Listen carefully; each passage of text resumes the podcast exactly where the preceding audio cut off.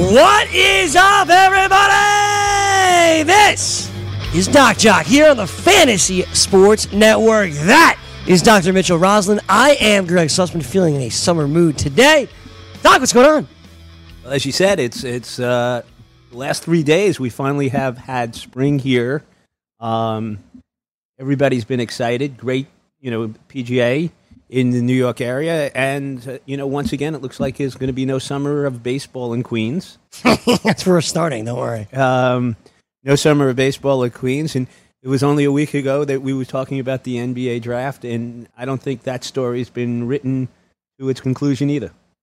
So let's start with the New York Mets. There's a lot to get into. I know we're in New York. We don't want to be too Did New you York. apply for the manager's job? I have not sent my resume yet, but I'm working on the resume. um, and I know we're in New York, and we don't try to be super New York centric, but that's where the stories are today. We'll get to the NBA playoffs in a little while. The New York Mets, every year it's the same thing. Like every year in my life, I feel like it's the same thing. Outside of the year they went to the World Series twice. But they're great on opening day. The Mets have all of this hope in April, and then the calendar turns to May, and it all goes downhill. And it just goes downhill so significantly. Like, I understand a team slumps. I get it. Every team slumps. When the Yankees were completely beaten up and they had lost a couple games in a row, they crushed Aaron Boone and crushed the Yankees. And you're like, okay, now they're winning. They're in first place in their division, and all is well. and winning with nondescript players. Sure. But I they mean, are. You know, the reinforcements will come. No doubt. Winning, which which kind of makes you almost believe that there are organizational expectations that we can't understand when we t- when you start out by talking about fantasy. Maybe so, but it's an ebb and flow over the baseball season as there is for every team. But the Mets ebb and flow, to me, and again, I don't watch every Met game, admittedly. I watch every Yankee game, I don't watch every Met game. The Mets ebbs and flows seem so much more dramatic to me in a way. Well, you know, I think it starts, and I think Saul Katz is a lovely human being. So, you know, who's one of the Mets partners. But I think it starts from the top, where they're they send a message, and I think it's the wrong message in sports. Like, we want to be competitive, but we don't necessarily want to compete with the Yankees. And you know, I don't think you can be in sports unless you want to be the best. And you know, they had an active off season. It's not like they did nothing. But there was a transcendent player, and I don't care how he's playing, who was young, was going to get media attention, was going to make a statement that we are a first class team in a first class market and they didn't even go after Bryce Harper. Instead, they went for Robinson Cano. They basically, you know, tried to sell that we were going to be the equivalent of, um, I guess, the baseball version of the New England Patriots, where the sum was greater than the whole of the parts. And the problem is, it starts at the top with an expectation of it's okay. We just want to play competitive baseball games in September. You know, and as long as we play competitive baseball games, our attendance will be okay. Sports, sports, you know, SNY's ratings will be okay. And I'm going to start with something that's really startling. When I was growing up, and I think I've said this before, New York was a National League town. Mm-hmm. Okay? Mm-hmm. It was the Steinbrenner Yankees, and people didn't want to go to the Bronx. You know, no, people were scared to go to the South Bronx. It was the Steinbrenner Yankees that made the Yankees an event. The Sparky Lyle, the Reggie Jacksons made the Yankees an event. And now you've had, I would guess, two generations that have grown up with that. But, you know, signing somebody like Bryce Harper and sending a statement, the Mets are worth a lot less money than the Yankees, although they're in the same market. They have their own television network that basically prints money, and they're okay being a secondary player. And you wasn't, know, that, wasn't the point of hiring a Brodie Van Wagenen so they weren't the second the second hand player that they weren't the backup that, singer? that, that, that's that, that's like you know, there's a, a statement that's like putting lipstick on a pig. You know, it, it, it, it's it's he's the general manager. If you wanted to go do that, okay, it's it's like hiring the best. It's like hiring John Calipari and saying you don't want to recruit one and duns. That's my analogy to it. Now you you can make an argument about one and duns that you you know you can't win the national. But you hire John Calipari. Essentially, what you're saying was we're hi- we're getting the best college players in the country. You know, I know Duke has changed that, you know, a little bit, but we're not going to do do do one and duns. Okay, you hire Brodie. The idea of Brodie is that he can recruit the Bryce Harper because it's more than just money. Okay, he can recruit. I'm not a Manny Machado fan, but but he can recruit the Manny Machados. Okay, your your Sentinel players. That's all. You know that that's what getting him in involved in is is about. But also, what Brodie Van Wagenen was brought here to do, and you're right, was to add this like pizzazz to this team, and he made that with the splashy Cano trade, with the splash, uh, the splashy Cano Edwin Diaz trade. He did that. He did that by signing a Jed Lowrie. He did that by some of the other moves that he ultimately made, giving Degrom the extension, for instance, throwing Syndergaard's name out in trade rumors, right? Like that created a buzz around the Mets. His ego and personality created a buzz around the Mets, but when it's all said and done, it's the Mets. But it, but it, but it, that's exactly right. Organizationally, the philosophy, and he's done some other good things. He's brought in some analytics people. Yes. Okay. Some which scouting people, too. Which we may see the things sprout if if it doesn't crumble before we can see them sprout. You know, the other thing about the Mets, which is really interesting, is that they've actually been lucky to a certain extent, and you're going to say that's really stri- surprising. Jeff McNeil and Peter Alonso, who weren't on anybody's top 50 prospects, both look like they can be all stars. So they came out of, uh, you know, the so, supposedly defunct farm system has actually produced two major league starters that going back 15 months ago, no one would have predicted. And they look like they're for real. So they've actually had certain things come through, and they're still abysmal, which is really, really worrisome. What, so then the question becomes, why are they abysmal? And I think, and I, and I think all eyes to- turn immediately toward the manager, Mickey Callaway. and People were calling for his head all weekend long. Minnie, Mi- Mi- Mickey Callaway is kind of like that concession. Mi- Mickey Callaway is like the fever that comes with the infection. He's a symptom of the problem. He's not the problem, which doesn't mean that they shouldn't get rid of him. Those are two separate type of things. Mickey Callaway is your compromise choice. You know, we're going to go for the new style manager, but we're not going to go to somebody who has a track record that we're going to pay an awful lot of money to. You know, the when you show up the camp in Foxborough, Massachusetts, the expectation is Super Bowl or bust. If you play in the Bronx, this year, the Yankees are in first place. Give them all the credit in the world with their injuries. But short of winning a World Series, this year will be at best, you know, a marginal disappointment. Okay? The Mets, the criteria is can we play a meaningful game in September? Until you change that culture, people are going to shift to that level. So it starts out with we are better than the Yankees. Okay? If you don't believe that you are better, do you want to go to a doctor that doesn't believe he's as good as anybody in the country? Certainly not. Okay?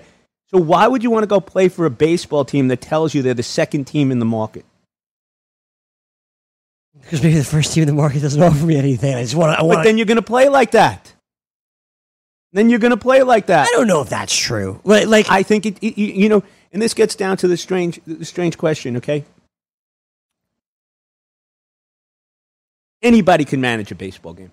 I mean, I could put you in the dugout tonight, dress you up like Bobby Valentine in the day, and chances are you can manage. But you probably couldn't manage a baseball team. You manage a baseball game, which is very different than managing a baseball team. And how significant the management manager is and the culture you got to give Aaron Boone credit.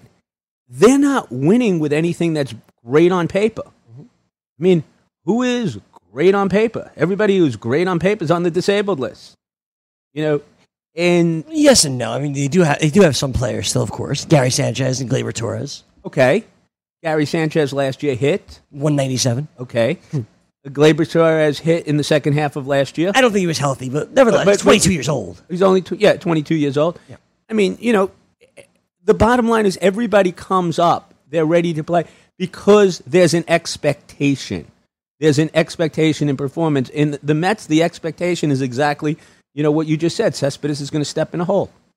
I mean, that's the expectation, you know, and, and, and, and, you can't, you know, the surprise was DeGrom didn't t- re-tear his ulnar ligament after they, they, they, they, they signed him. Sure. I mean, it, it, it starts there. And now you ask me what to do at this point in time.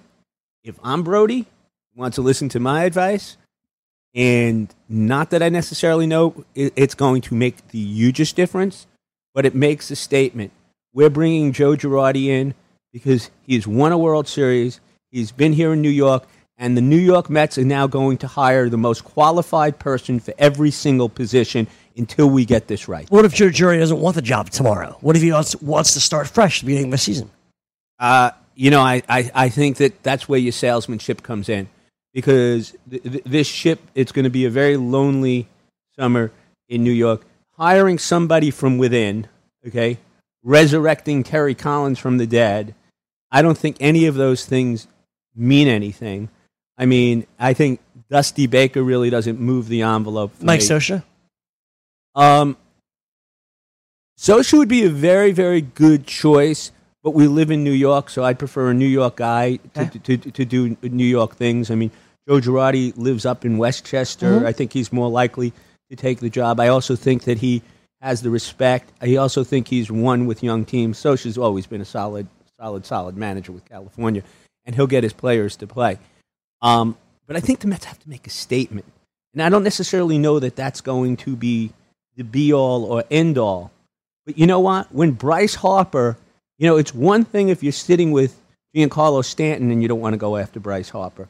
It's another thing when you have Cespedes on the disabled list and you need to make a statement. And, you know, arguably there's never going to be, there may not be a 26 year old power hitter that hits the market again like that. I'll say that from the Yankee perspective, right? Like, I, I feel the same way.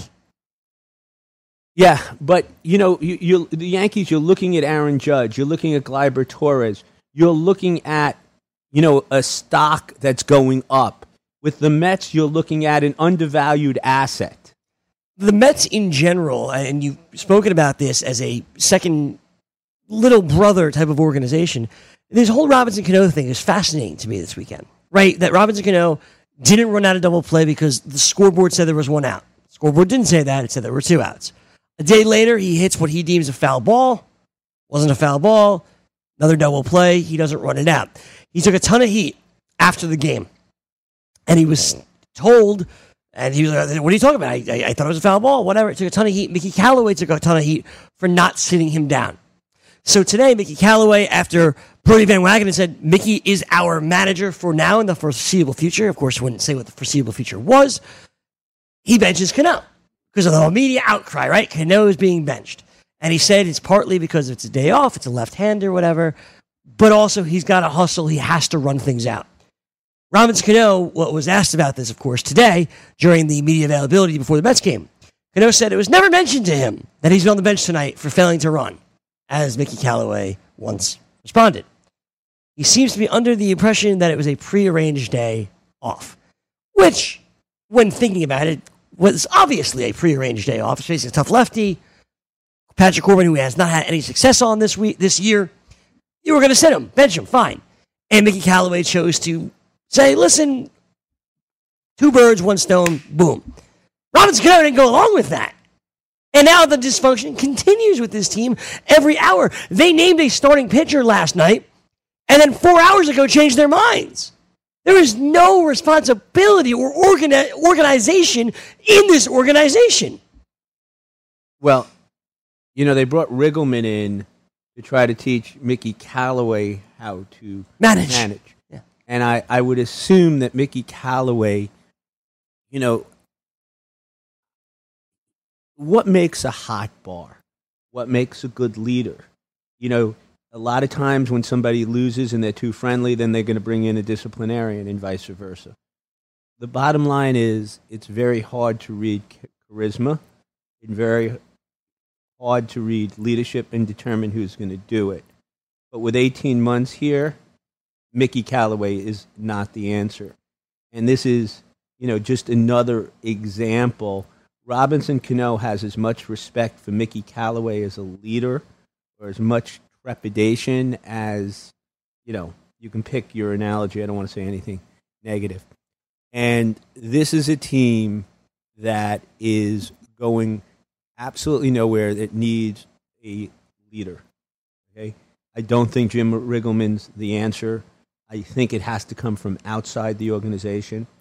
I, I hope that that's why Brodie didn't fire him today because the natural reaction after you get swept in Florida when he's been on fumes is just to fire him.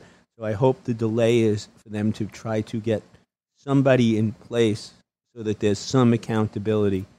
And then, you know, if I'm sitting in Brodie, you know, I'd stop this kumbaya, you know, like Jeff Wilpon is saying.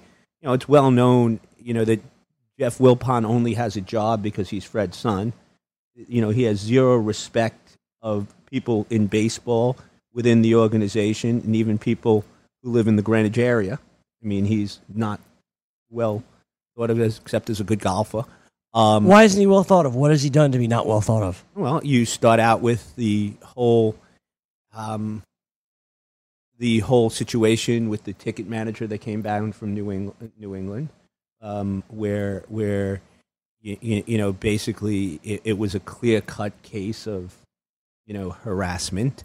Um, the employees there don't have great amount of respect for him. You know, I think that he he has you know I think Brodie and him are great friends. Okay, and, and things like that. But you know what? It, it, it, Brodie needs to make a stand. Say, I was the best player agent in the world. I expect to be the best player, you know, general manager in the world. I don't want to be second class. I want the budget untied. When we get up to the level of the Yankees, okay, then we'll worry about it. The Mets sports SNY is worth enough, and the value of the Mets would go up precipitously to take a risk on doing so. It should not be run as a business that needs to break even. And the Madoffs have nothing to do with it. It has to do with the fact that they want to run a responsible, their primary business is real estate and the Mets. And they want to run that for a net operating profit or a minimal loss rather than run it to maximize value just like every other team that's smart doing, especially as team values keep on appreciating up. Look at how much Steve Ballmer played for the Clippers, Two point one or three billion. and now he's he's Now it's- is yeah. he's in the black. Absolutely. Okay, because let's face it, the Clippers are no longer mean, Laughing stock. a laughing stock, and they're no longer considered a secondary ass. Uh, a secondary. That's not true. No matter what, there'll be a secondary asset to the Lakers. maybe you know, but but but not financially hugely. I mean, Sure. Okay, they're not. You know what? But they've improved their asset by the perspective. Steve Ballmer does not say we're a secondary asset. No, of course not. Okay, so why are the Mets? Neither do the neither do the Nets, for that matter. Because the Nets don't believe they are. Right. They're not being run like they are. You know, the Nets believe that they're going to be an attractive place to, to be. Free agency. Yep. I mean, honestly, the, the Nets are the, you, you, you know, besides the Yankees, the Nets are the least dysfunctional franchise in New York. Mm, Very much so. Although, you know, everybody likes to kill the Madison Square Garden on a regular basis. Yes. But, you know, and, and, and, and, the next Dolan eruption could, could happen right now as I'm speaking. But, me check Twitter. okay, you know, hiring John Davidson was a good hire. Yeah. And, you know, everything that you're hearing from around the league, which takes us into the next thing, you know, about the triumphant of Scott Perry, you know, Fizdale, Fizdale and Steve Mills. Steve Mills, Greg Robinson. It seems like people like these guys around the league right now. We- We'll see in this offseason, and we'll see if there's some merit to the fact that Zion may strong on people. Um, I don't know. Uh, I, I I don't know when it comes to the Knicks about if people love those guys. Like Steve Mills, Well, he's a little bit of an also ran. that's the problem. That's the problem. But, but Scott Perry, Respected. respected, and, and let's see what happens now. You, you, you know, I, I think we all went crazy at the Porzingis thing, but right now, sitting where they're sitting, with the odds where they are at, Right.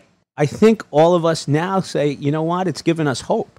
I mean, would you? How much hope would you have if you were sitting with Porzingis and R.J. Barrett, and no salary? Not nearly as much as I have hope now. especially as Draymond Green seems to be pushing. He seems to be Draymond Green. I think Pushing like, hired, out that door. I, I think he he hired like the Santini brothers to move all of Kevin Durant's stuff to New York. He, Kevin Durant, uh, Draymond Green is, and the Warriors right now really are playing like they want, do not want Kevin Durant back next year. Eh. Do you think Kevin Durant plays another game with the Warriors? No, no. I think that I've never seen. You know, I got this series completely wrong. That's what I was about to Okay? say. I got this series completely wrong. I mean, I, I was feeling good when Portland was up 18 the first time. Okay. I, I mean, and I said I thought that they weren't going to win game one, but I thought they were Right. going to win game two. Yes. So, I, I mean, it, if they get swept, it looks like one of the dumbest predictions. But when they were up 18 on the road, Felt it looked, good. It looked pretty good for about one and a half minutes. Okay. But, but I have never been the hugest Draymond Green fan, but he has been absolutely incredible. First of all, he looks like he's lost weight. I've never seen him run. Absolutely. It looks. I've never seen him run faster. He's always been a good passer, but the tempo that he's playing at, I mean, he was be- great in these playoffs to begin with with Durant, but since Durant's gone up, he's become like the Energizer Bunny. You know, Curry's doing what Curry does. Klay Thompson is doing what Klay Thompson does, but Draymond Green has taken it to a level that's just absolutely in, in incredible. And I've talked about this on a lot of shows, is that he's lost weight, as you mentioned, and he's also very clearly, and he actually spoke about it after game three, his head is so much straighter than it was previously, right? He doesn't bitch after every foul call anymore. He doesn't. He's funny. He's funny. He, He's play, he plays really hard. He plays it right. There was a Great play, defensive There player. was amazing defensive player. There was a time where CJ McCollum gave him a hard foul in game two. A hard foul that old Draymond would have got up, got in his face, got teed up, talked all the smack because he's a huge smack talker. Instead, and he fouled him hard, and he, CJ McCollum reasonably, immediately raised his hand. McCollum walked up, picked him right up, had him on the butt, moved on. I was like, whoa, who is this Draymond Green? And it's changed the series. He wa- he is out to prove that this team did not need Kevin Durant. Absolutely, does not need Kevin Durant. Absolutely, it, it, it's it's abs- I've never seen anybody so motivated Correct. like, like this, and and actually pulling it off. And, and and arguably, this is the greatest player in in in, in the world, according to you know. If you ask anybody who is the best basketball player in the world, you know, I think the you, you know again the smart people take a step back and still say LeBron Mm-hmm. okay, and realize that you, you're just looking at Mm-hmm. a very small sample and influenced by the latest. The second choice would be would be Kevin Durant unanimously. I don't think it'll be unanimously. I think if you ask random people, you're going to get after LeBron James. I think you're going to get Kevin Durant and Steph Curry both. I think it's what you'll get. I, you know, I, I think that again, Steph Curry, I think has been underrated because of Kevin Durant. I think it's clear, right? I think it's clear that I mean the offense and his game entirely changes. Well, he- he's been a transcendent player. Yes. you know, he Changed the game of basketball. He, he, he, he clearly has changed, the, and it's not just the shooting; it's the ball handling and the release Mm-hmm. that allows him to shoot shoot that way. And it, it's just, you know, it, it, it's just absolutely startling. But but but Draymond Green's kind of like driven Kevin Durant out the door. You know, so it really comes down to I think the Clippers and and, and the Knicks. And you know what I think is the interesting story that people haven't really picked up is human behavior speaks. Zion Williamson hasn't signed a sneaker contract with Correct. tons of tons of things out there. Okay, clearly he's being advised, but he hasn't signed with an agent. Mm-hmm. the agent thing doesn't matter anymore because of the new rules. But new yes. rule, new rule, but he hasn't. So that means he could leverage and say, "I'm going back to Duke within Right. ten days of the NBA draft." correct. Now, why wouldn't he sign a sneaker contract? I mean, one one reason may be that the sneaker companies were waiting to see where he wound up, but I doubt that because he's so powerful. It's it's it's all about leverage. It's all about leverage. so, does he play leverage? No, I don't think he You does. think? I think he he's ultimately just goes to gonna New go- Orleans. Yeah. Go to New Orleans, quiet. Mhm. I, I think there's something there. I Okay. think there's something there because I think why wouldn't he have signed the sneaker contract now? But if New Orleans calls his bluff, Does he go back to school? Probably. No way. He- But New Orleans not going to call his bluff Why wouldn't they? because they can't afford to get nothing for him. They're not going to cause his bluff, and they're not going to want somebody there who doesn't want to play. I don't know. I I don't know. I I, I call his bluff. They didn't call Anthony. You know, it, they they sat Anthony Davis down so they wouldn't lose his market Well, they, value. they didn't set him down. They, I mean, they wouldn't let them sit him down. you, you, you, you know, But, that, but that's a little bit different, right? Because in a year from now, Anthony Davis can choose to go sign wherever he wants. Zion Williamson does not have that ability the next four years. So if he wants to sit out for the next four years, no, he, he, he, he just has to. He just says, "I'm going back to Duke," and shuts it down anytime he wants. sure. But is he? Or he that? signs his sneaker contract. I mean, that that he could he do. signs his sneaker contract, and he does exactly what the, the kid from New Balance does. There, there was one kid who played for New Balance. I'm, I'm blanking his name. They say he's a first or second round. Oh, you're saying you're saying goes back to college, signs a secret contract, and doesn't play. yeah, yeah. Could do that. He could he could very very easily do that. I I got to tell you, I don't think New. It depends on how vociferous he wants to be. If he wants to be vociferous, I don't think New Orleans calls his bluff. It's a great word, by the way. Yeah. We mentioned Kevin Durant, and you mentioned how LA and New York seem like the logical destinations for him. And I've been on record saying Durant to New York, Kawhi to LA. And I think Kawhi Leonard has significantly increased his value throughout this postseason. He rested all year, no back to backs, the whole deal. And I think as a community, we've underrated Kawhi Leonard for all those years in San Antonio, not understanding how good of an offensive player he could be. In a double overtime game last night for the Raptors, it was Kawhi and nobody else. Nobody else. This entire postseason, if you look at it, it's been Kawhi and nobody else. Everything is on his back, and he earned whatever contract he's going to get, probably from the Los Angeles Clippers, where he wants to play. What have you seen, and what do you think of what Kawhi has done this postseason? Now, those Raptors are down two one in their series. Well, Kawhi Leonard is is, you know, again, I I think that when he got his ankle rolled, there were strong arguments that he was perhaps the best all around player in basketball. I mean, the Spurs could have potentially played until that happened. I still don't understand what happened last year. You know, it is really, you, you know, what injury did he have?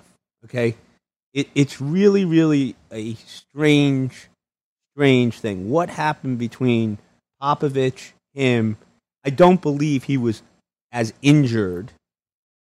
You know, you talk about leverage as injured. Something set him off, and he's a little bit of probably a interesting or different type. I think he's very, very cerebral, and and very much you know, wired a little bit different than the average NBA superstar.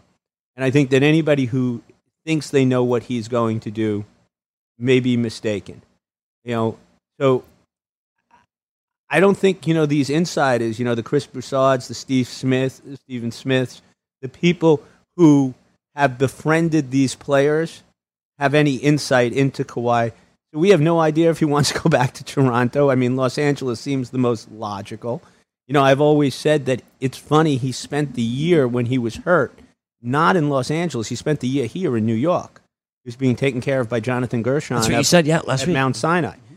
So I have no idea. You know, he is the perfect player for the Nets, by the way. Very much so. Okay, the Perfect fit for the Nets. the absolute perfect player for the Nets.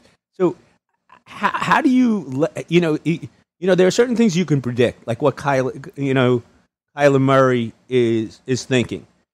You you can look at Zion Williamson and say, well, especially now that the draft's over, why hasn't he signed a sneaker contract? You know, unless he's looking at leverage. You know, there's certain things. There's nothing in Kawhi that you can look at to kind of assess what, what, what he's thinking. You know that Durant is gone. You know, I said that at the beginning of the year that, that he is been very much affected by the fact that Golden State, the, the, the Clyde Frazier, that there should be asterisks next to it.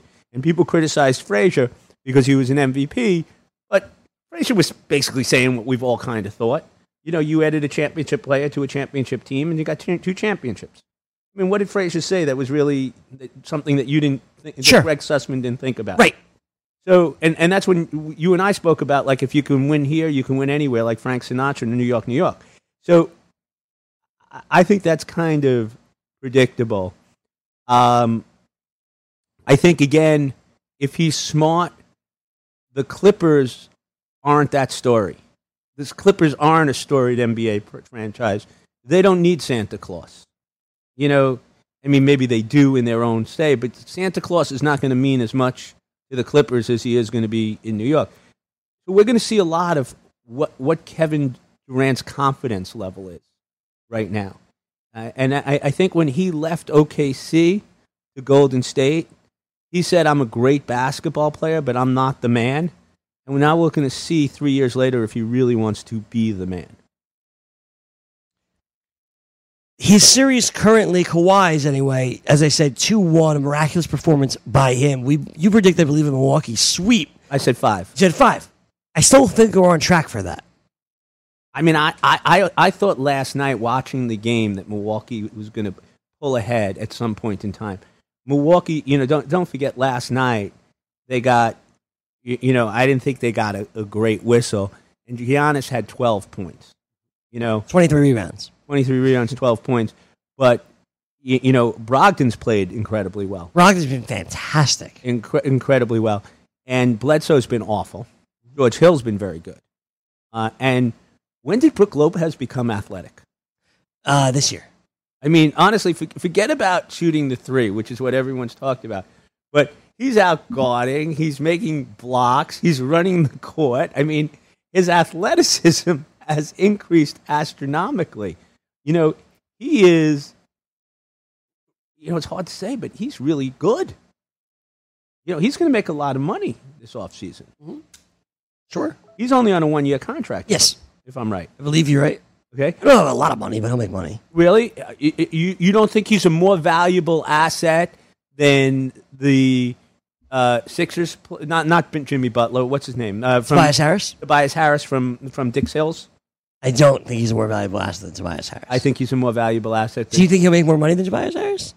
well, I mean, there's an age difference and stuff like that, and I think people are going to be scared to max out somebody who's seven, but per year close. I mean, I think that you know it's hard to max out seven foot people because of their injury risks. You know, much much much much higher and, and stuff like that.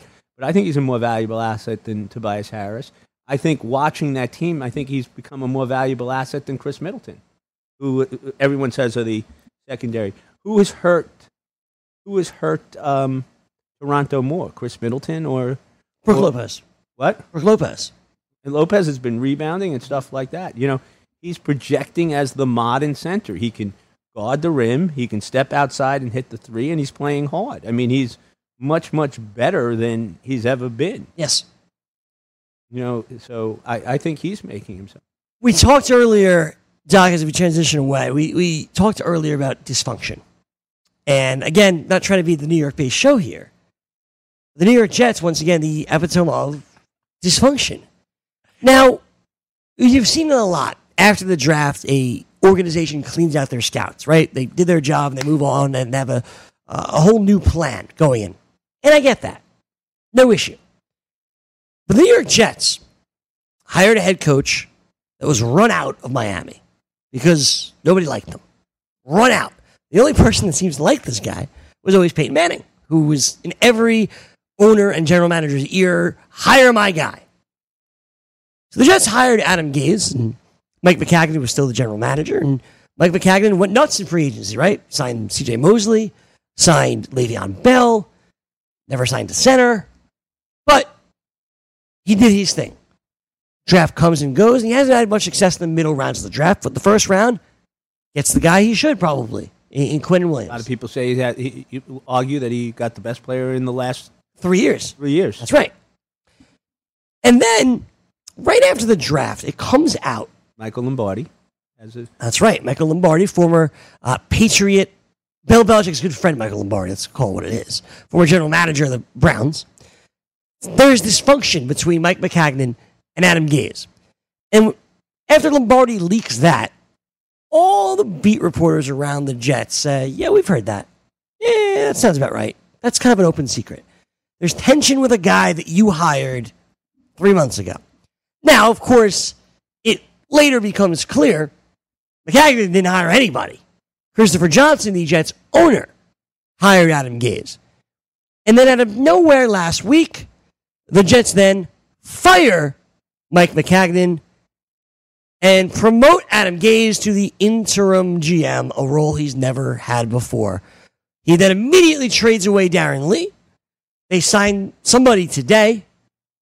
And Adam Gase, who has not coached a single game for the Jets, what was just run out of town in a division rival, now has ultimate control outside of the owner. You left out. They threw Le'Veon Bell underneath. Oh, the bus. that's right.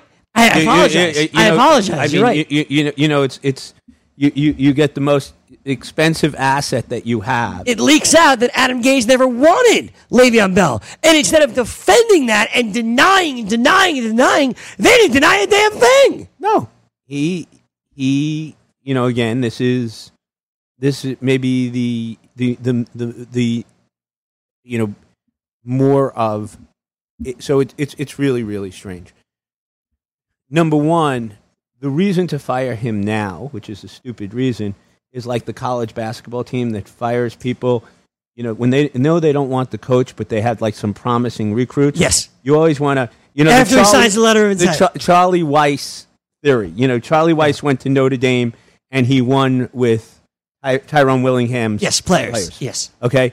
And then he screwed up the Notre Dame program. He went to Kansas, and there were no players at Kansas, so he never won a game. Right. But but you know, again, the first year coach at Notre Dame has always like, boy, we got the right guy this time, you know, and and and and gone on winning. So you usually fire people after after your ex coach had a good recruiting year, so it comes in so you look pretty good.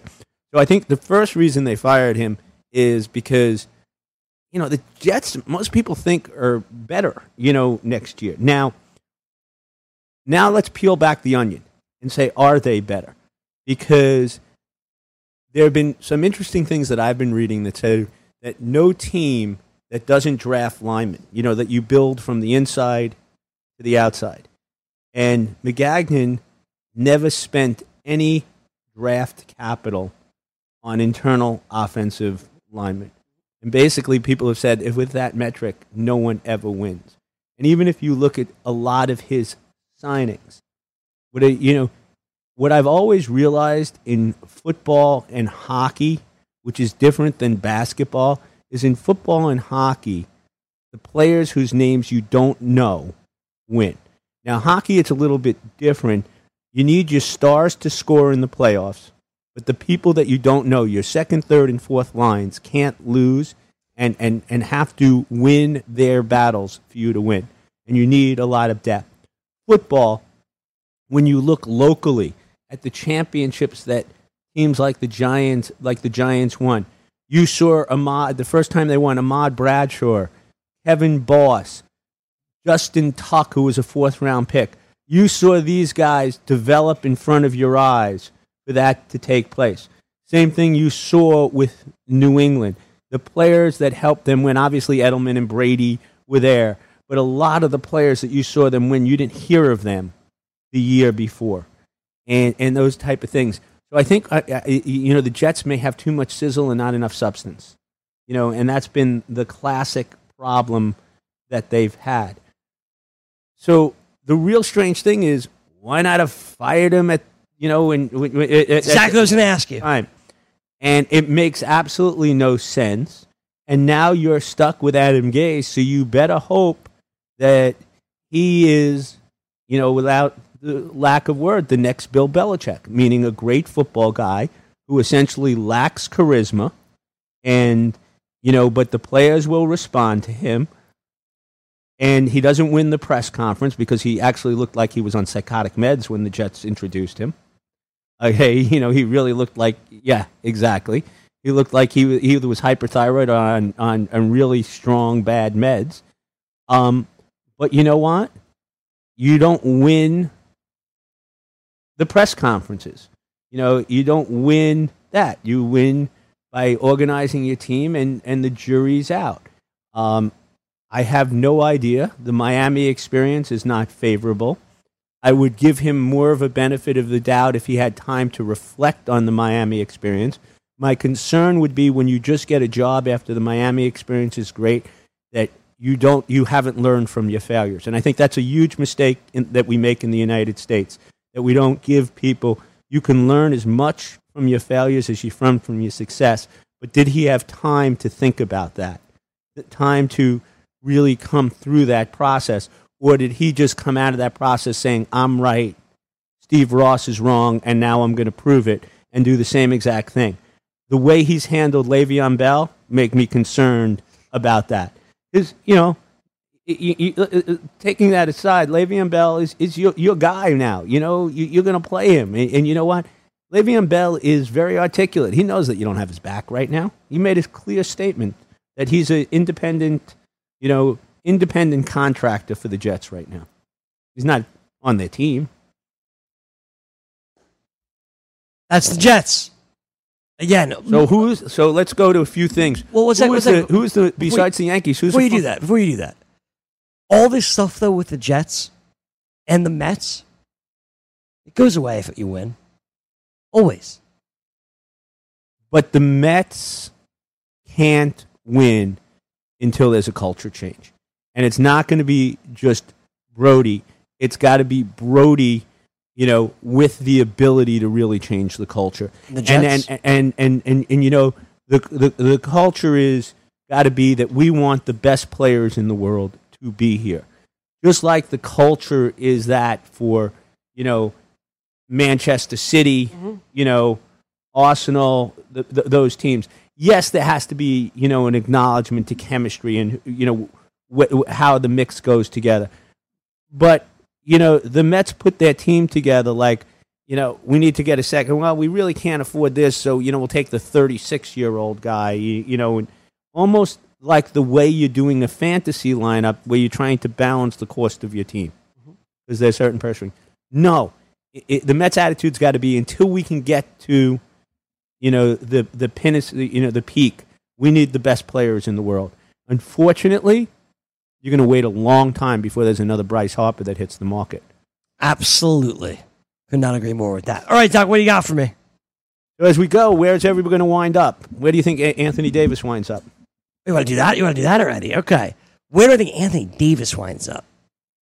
I think Anthony Davis winds up with the Lakers. You do? I do. Kawhi. The Clippers. Kyrie.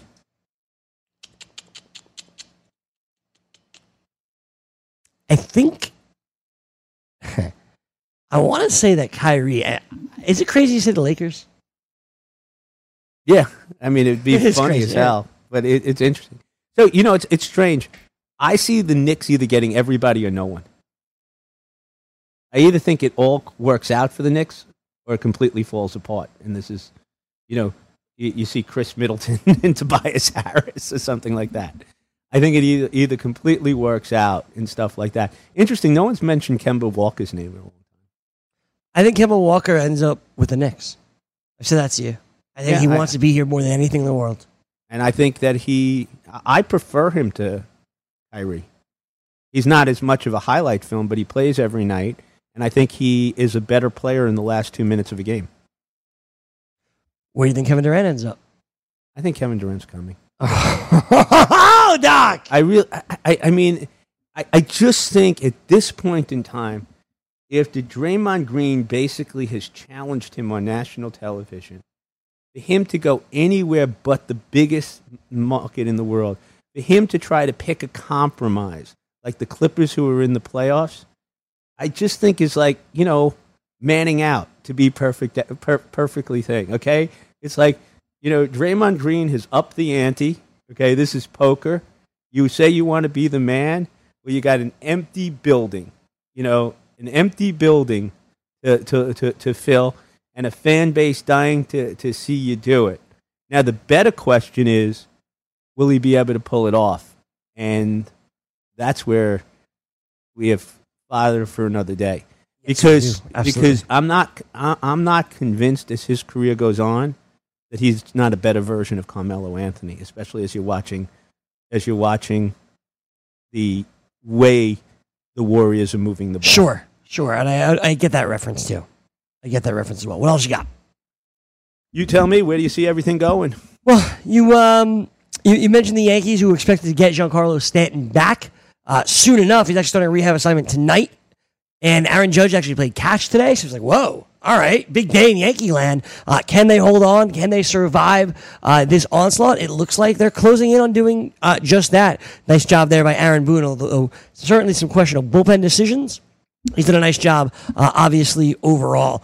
Um, what did you think? Did you, wa- did you watch the PGA Championship this weekend? I did not because it was so beautiful outside, but we got that one right with Brooks Koepka. We got out. We got it right with But Brooks again, Koepka. Du- Dustin Johnson, you know, seemed to be, you know, if you making a, a, a, a late, late, late, late charge. Yes. And you know, it's interesting though.